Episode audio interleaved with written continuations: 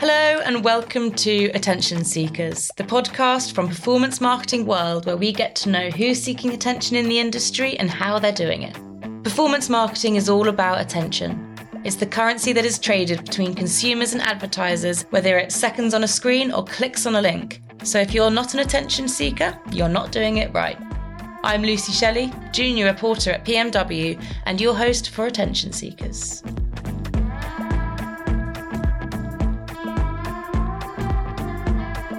Today I am joined by John Thornton, comedic copywriter and social media manager for Innocent Drinks and self proclaimed attention seeker according to your CV. Hi, John. Thanks for being this week's attention seeker. How are you doing? I'm good, thanks. Thanks for having me. No, not at all.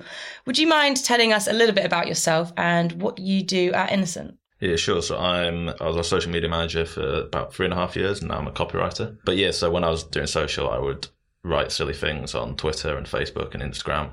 And now, as a copywriter, I write silly things on the back of our labels and on billboards and things like that. So, um, can't imagine in that interview. Then, what were you? What were you asked? What was your experience required to write silly things? Uh, well, I wrote a very silly CV. Then in the interview, I spent most of it trying to come across less silly to sort of be like I am vaguely professional. And then once you started, you let let them down, and it's oh, like, no, I am silly. Look, as soon as you signed that contract, you know, you, you, you passed probation. There's nothing they can do yeah. now. So, to get to know our attention seeker a little bit more this week, can you tell us what's getting your attention this week? There's this thing doing around on LinkedIn. Um, in Morrisons have got this advert. Um, sort of, it, I guess it's to do with the cost of living crisis, where they've got this in-store advert that um, they're like, "Oh, can of Heinz, one pound, can of our cream and tomato soup, fifty p." and then they add that like they're both 89% tomatoes. So it's quite interesting to mm-hmm. see one of the the big retailers kind of not exactly going at one of the brands they stock, but sort of yeah, positioning their own label stuff yeah in competition to it. You sort of see like Aldi have done it in the past with their sort of I like this one, I also like this one. But yeah, to see one of the the bigger ones doing it is quite interesting. Yeah, just kind of pushing the line a bit. Yeah, like I don't know how Heinz would feel about no. About, like I'm, I think Innocent would, wouldn't be best pleased if they start doing that with orange juice. Yeah. it's seeing how far they push the line. I mean, that's that was entirely your job, wasn't it? Just pushing the line a bit before, wasn't it? And how do you determine where that line is? I mean, I think I think you can. I think the line is a lot further than people think. Like, as long as you're not getting into sort of controversial topics, you can be yeah, you can be pretty silly without actually touching anything off limits. And I think because so so many companies are so corporate that actually, just like a joke about you've not done any work that day, that feels quite that feels like quite a lot coming from a company when it's actually like completely safe and like everyone says it to their friends and stuff. Mm. So I guess maybe like silly is the kind of the right word there. There's being silly and which is kind of a, you know jokey, and then there's kind of making a mistake and making yeah mistakes are the best. Though I love a good mistake. A lot of good mistakes. Can you tell me about a mistake that? Um, a recent one. So my uh my replacement accidentally on social, he accidentally changed our Instagram profile picture from a company logo to uh, a picture from his wedding. Oh no! Which is like it's embarrassing, but it's not like a you know that's not an issue. Like com- yeah. like customers aren't going to be outraged. Um, but I think some companies like you would get in a lot of trouble for that, like the stiff kind of corporate mm-hmm. ones. Whereas um, also the best part, he was then on holiday, um, and so I was texting my old boss. I was like, "Please, can we post about this?" And so we, we were just posting about it. We kind of um, we just took the mick out of him. We like photoshopped his face into other parts of our logo, so like on the bottle, on billboards. Even like the, the, side of our building has a big innocent logo, so we photoshopped that on there. um, it, it, I mean, we were posting it, and it did super well. It was like our second most liked Instagram post. Oh, really? Yeah. So like, yeah, mistakes are good. So he comes back from holiday, and then suddenly he's like, "What has happened? Why is my face everywhere?" Yeah, and his his wife was absolutely loving it because she's in the photo as well. So oh, she, yeah, she was sharing it every oh, one no. of her stories. And to get to know you a little bit further, what can cookies tell about you that you'd probably not want them to know? Uh, it's, it's, more they seem to have a, a, slightly different picture of me to who I am. So uh, some of them seem to think I'm a different gender to who, who I am. really? I also get adverts for dating apps for different sexual orientations to my own. Um, so, so that's good. Maybe they maybe they know me better than I know myself. Yeah, maybe, maybe they're trying to find your perfect match out yeah. there. Exactly. That is strange when you know that these cookies are meant to be reading you, getting your data so you can be targeted appropriately, and they've just got you completely wrong. Yeah. They really don't know you. And you know, this is called attention seekers. You've told me it's on your CV. So can you tell me the wor- the worst time, the height of your attention seeking career? when you've done something completely ridiculous for attention? Uh, I guess this one isn't like the worst because it was like for a good cause. But when it was, you know, when it was like children in need or mm-hmm. Red Nose Day at school, and yeah. you'd, you'd, go in non-uniform. Me and my best mate, we used to more, we'd like kind of more dress up. So one one time we went in swimming shorts and like still had our school shirts on. Mm. Uh, one time we went dressed as like the one one eight man, um, and we we did the Sport Relief mile on space hoppers, which was un- unbelievably tiring. I was going to say that sounds really hard. It took us like forty-five minutes. Oh wow, forty-five minutes of just hopping. Yeah, like yeah, that was a, a bad day. Wait, I mean it was good, yeah, but also the I guess like a marketing learning from that. So we, you know, all the school kids agreed to sponsor us, mm-hmm. and then when you you come back in after doing that, and none of them would fork up. So I guess something about like getting those getting those conversions immediately, yes. not, not sort of leaving it for a day. Yeah, there you go. There's our performance marketing angle for you. Yeah. Even at the age of how old are you when you did that? Probably about thirteen. Thirteen, yeah, yeah. In in the industry, young. I mean, what happens if you bur- can you burst those hoppers easily? I imagine going for forty five minutes, you might need to have like a tennis player back up. We did burst one in training. Did you in training? Yeah, we tried. It was a good thing we trained because we were absolutely nothing. Was there extensive training for hopper racing? I think we went up and down the street a couple of weekends beforehand, sort of thing. But yeah, was, the best part was when um, we were probably about 30 minutes in, like absolutely dead. Uh, and our, both our mums were like walking alongside us, and uh, my mate's mum tried to throw him a bottle of water, and it just hit me, slapping the side of the head.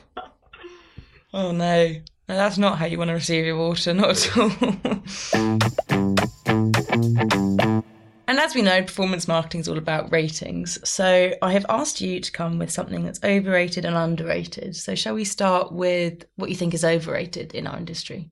So I think sort of like fitting everything to the algorithm and, getting like obsessed with the algorithm and just like the data in general and sort of being like, oh, well, the, the best thing is sort of six second videos with uh, your branding at three seconds and this and that. And when you kind of when you're so focused on just ticking all their boxes that you forget to, when you're more designing it to please the robot than to please humans. The ins and outs of the algorithms are constantly changing to the point where you, you it's pretty much impossible to keep up unless it's like someone's dedicated job. But what what will all they'll always basically be built around showing people what other people like. And so if you actually just focus on making stuff other people like. That's kind of, that's much more algorithm proof than getting all caught up in it. We made an advert a couple of years ago with Duncan from Blue to mm-hmm. advertise our blue drink, and it was about I think it was like ninety seconds long, which sort of you know all the data says like that stuff doesn't perform, and we were like, yeah, but it's it's Duncan from Blue, it's, it's going to be fine. And then one of the one of the companies we had to work with to promote uh, that thing on social basically refused to promote it. They were like, "It's too long. It goes against our rules. We, we won't do that." And we're like, "Yeah, this is our money. Like, we're, this is what we're paying you to do." Yeah. And so in the end, they had to get written permission from their board of directors to promote our content for us. And we were like, "What?" because it was like too long in inverted commas. And then it it performed abs- like performed great. Like people were loving it. And it's like, come on. I guess is there an element of what you like? You know, you know, you see Duncan from Blue, and you say, ah, you know, forget, forget, forget what I'm meant to be doing, but I'm just going to push this just because I want to see it out there. Because it is, it's people first, isn't it? We can't get too uh, carried away with the data when really we are appealing to people. Yeah, and, and yeah, we had sort of some. We were like, well, Paddy Power have done sort of these three minute long videos, which have been fine. Mm-hmm. Warburtons have pretty recently done that Robert De Niro bagel one. I mean, then these people are, oh yeah, well, Duncan Blue isn't Robert De Niro, which which is true, but it was like a similar space. Like mm-hmm. other people had done it and they'd done well. Okay, cool. And now for what you think is underrated in the industry. Uh, so hear me out on this, but mm-hmm. LinkedIn. So mm. on the one hand, LinkedIn I do find like incredibly painful, like most of most of the stuff on there is just all written in the same tone, all like incredibly long winded. Uh, people stealing other people's stories the whole time, or blah blah blah blah blah.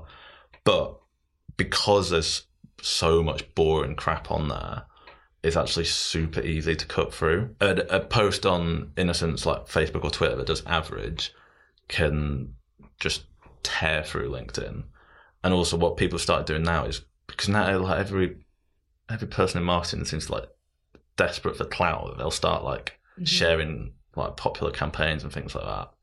And then if you so if you have something semi good like and what we'll do is we'll comment on that uh, for people if they share stuff of ours, and then that shows it to our followers, so it gets a bit bigger on there. And then other people will start posting it because they've seen your content and they kind of want that clout as well. And so you can have like 100 people sharing your campaign on there, which then reaches all gazillions of people. Like when um, when the pubs reopened after lockdown, I just did this tweet where I, I pretended to be drunk, and I was like, "Oh, if you if you don't want to get too drunk on a on a Monday, just have a smoothie." But every word spelt wrong, mm-hmm. um, and like people were loving it. And, like like they were getting like ten thousand likes, six thousand likes, just because we left these little comments on it, and and we've had the some little fun internal politics about LinkedIn. Explain, go into. But certain certain teams who use LinkedIn to recruit people feel that uh, LinkedIn is a professional platform, whereas as attention seekers we see it as an attention seeking platform. Mm-hmm. And so, yeah, we actually, um, I once got banned from our linked, uh, the innocent LinkedIn page for having too much fun on there. They changed the password. Yeah, they just removed my admin access. So that was a great day. But you can reach you reach so many people, um, and yeah, this is the thing that they kind of they think that just everyone on LinkedIn is purely like a, a business person, but they forget that all those people still get thirsty.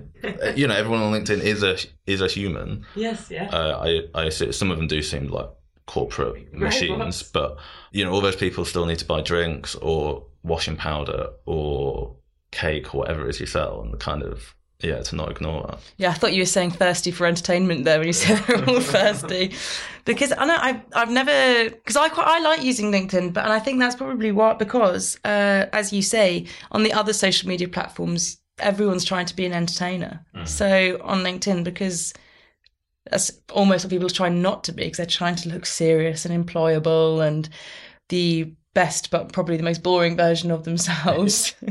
that if you try and do anything entertaining, you're instantly brought to the top of the pile, aren't you? Yeah. As this week's performer, we would like to hear a little bit about your best practice. So, can you tell us about the most exciting project that you've worked on and how did you get other people's attention? It's not exactly a project, but this so this blue drink, which we were advertising with Duncan before Green that. Drink blue drink. um, yeah, when it when that first went viral, that was like very exciting. So yeah, we tweeted about this new blue drink. We, to be honest, we didn't put which any green. which blue. we didn't put any thought into the tweet. We basically, uh, someone quite senior had told us off because we'd not posted about it, so we had to just make a post really quickly. And so it's honestly that original tweet is terribly written. It's got like four product messages crammed in, which we would never do. But then all these people started jumping on it and being like, "Oh, it looks green," uh, and so I was just replying to them, being like, "Nah, it's blue. It's blue." Just each one just stubbornly like not budging an inch, and it was sort of just started snowballing and like more people piling in. And we ended up spending it was like two years ago. We spent an entire Easter weekend arguing with people online about the colour of this drink. and it got like someone who shared it. They were just like, "Oh my god, read the replies." They got like thirty thousand retweets, which is more than a John Lewis Christmas advert. Thirty thousand. Well, more than the worst John Lewis Christmas advert. Oh right, okay. Has that now become an instant reaction if anyone says it's green? Yeah, just nah, it's, it's blue. blue. so, how much thinking goes down? How much planning goes into the post that you write? Because obviously, this one had none. Mm-hmm. It was instant. It was quick uh, and it clearly did really well. And do you think that's maybe because you're putting your own personality? You're just a, not trying to be commercial, and uh, you know, you're not trying to tell people that you're selling a product. A product. So sometimes is the quicker the thinking better? Yeah. So I would like I would say ninety percent of our posts I would write on the, my train into work, um, and would post them sort of five minutes after thinking of them like no sign off, anything like that. Just kind of come to me, pop them out. Most of those would be like they wouldn't be they wouldn't be product stuff. It'd just be like oh, it's raining. It'd be like a joke about if it's raining, a joke about if it's a heat wave, or you know, if it's National Potato Day or whatever. But yeah, we did after the after the blue thing when we realised that actually we can make a product go viral because we didn't really think we could beforehand. After that, we did switch to putting more effort and thought into our product stuff. We still wouldn't post about it very often, but we'd put more thought into kind of the angles and almost like, um, to be honest, really what our strategy is, it's just shithousing. Um, so it's just dangling carrots and letting people buy it. They rebranded some labels, like a very, very minor change, and we were expected to like make that big, and you're like, there's not much here. But like mm-hmm. pretty much every whenever anyone rebrands anything, it gets slagged off. Mm-hmm, so we were like, yeah. oh, let's play into that. So we instead of showing the new labels, we got our designer to create some truly atrocious looking labels like Comic Sans.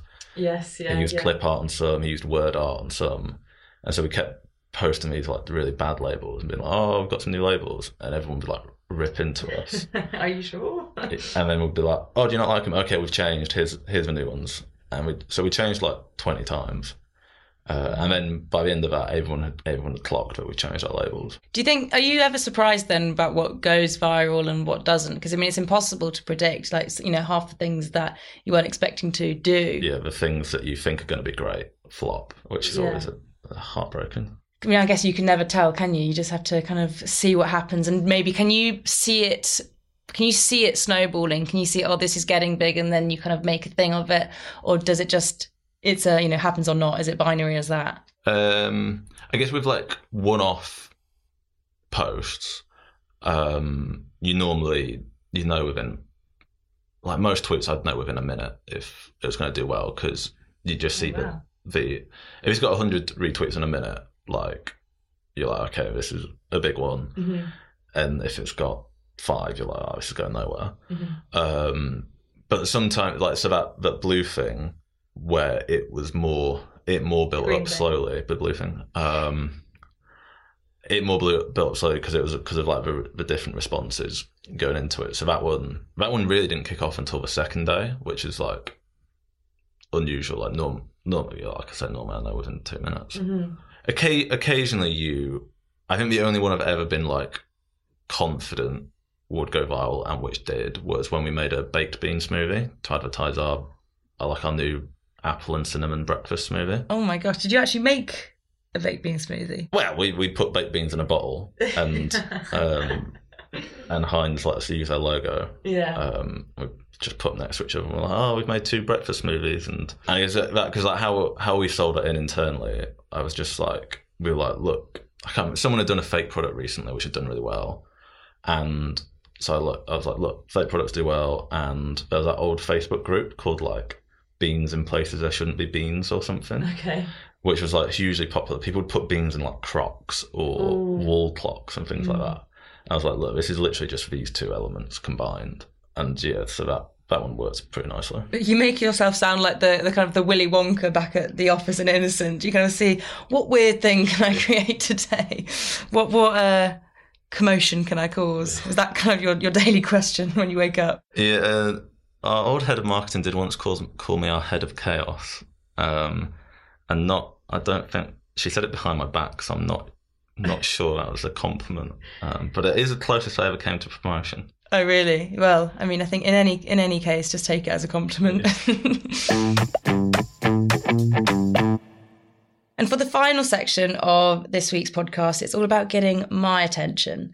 So this is our resell me a pen section taken from Wolf of Wall Street, but we are reselling something that is old fashioned or outdated. So we are giving you since you come from Innocent Drinks, glass milk bottles. The milk bottles that you would be delivered by a, a milk cart that I haven't seen for quite a long time, although I have seen one in the last five years, but only one, I will admit. And I will be grading it at the end, so try your hardest and over to you. Okay, um, are you a wanky North London gastropub? Are you worried you're not painfully middle class enough? Have you thought about milk bottles? You can put candles in them, you can use them as a chandelier, Heck, even serve food in them because you don't use plates anymore. If you charge £19 for a roast dinner, this is perfect for you. Uh, so that's kind of what I'm thinking. And you, you target them on like Pinterest and Etsy mm. and all mm. these sort of home decor places.